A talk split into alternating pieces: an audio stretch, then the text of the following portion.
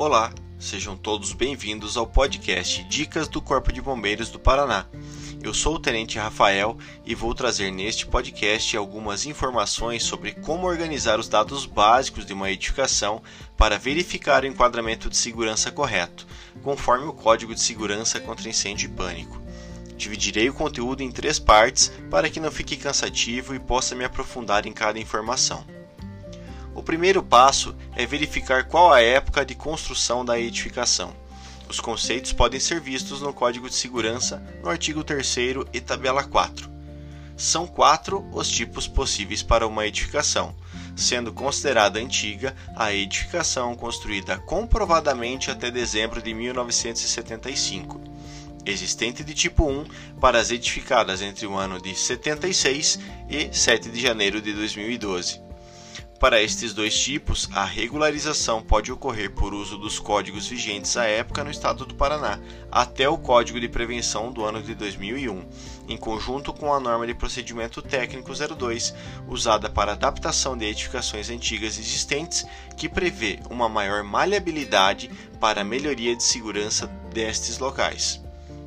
Se a edificação foi construída entre 8 de janeiro de 2012 e 31 de dezembro de 2018, será enquadrada como existente de tipo 2 e seguirá a base normativa do Código de Segurança do ano de 2012 e suas alterações desta época, aliado ao uso da norma de procedimento técnico 02, se couberem adaptações para sua proteção. Mas cuidado!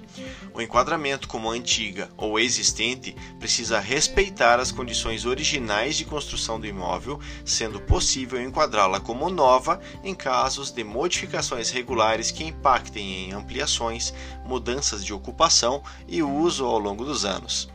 Consulte a norma de procedimento técnico 02 e também a norma de procedimento administrativo 02 para ter certeza de que estão sendo respeitadas essas condições construtivas com base em cada exigência normativa. Por fim, todas as edificações construídas a partir de janeiro de 2019 são consideradas novas, devendo atender a todas as exigências das normas atuais. O segundo passo é confirmar a localização do imóvel e também se o imóvel se encontra em terreno isolado ou compartilhado com outra edificação.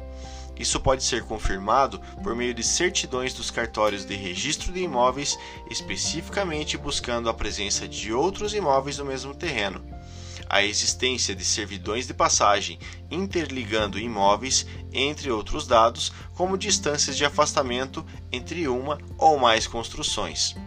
Tal confirmação pode ser fundamental para concluir se duas ou mais edificações estão incorporadas ou isoladas, com base nas normativas do Corpo de Bombeiros. Havendo dúvidas sobre isolamento ou incorporação e a necessidade de fundamentar e comprovar tal condição, consulte a norma de procedimento técnico 07, que regulamenta estas condições. O terceiro passo é verificar se o empreendimento ou edificação se trata de um complexo que contém salas comerciais, se é uma sala comercial dentro de um complexo ou então se é um único empreendimento com uma única atividade comercial.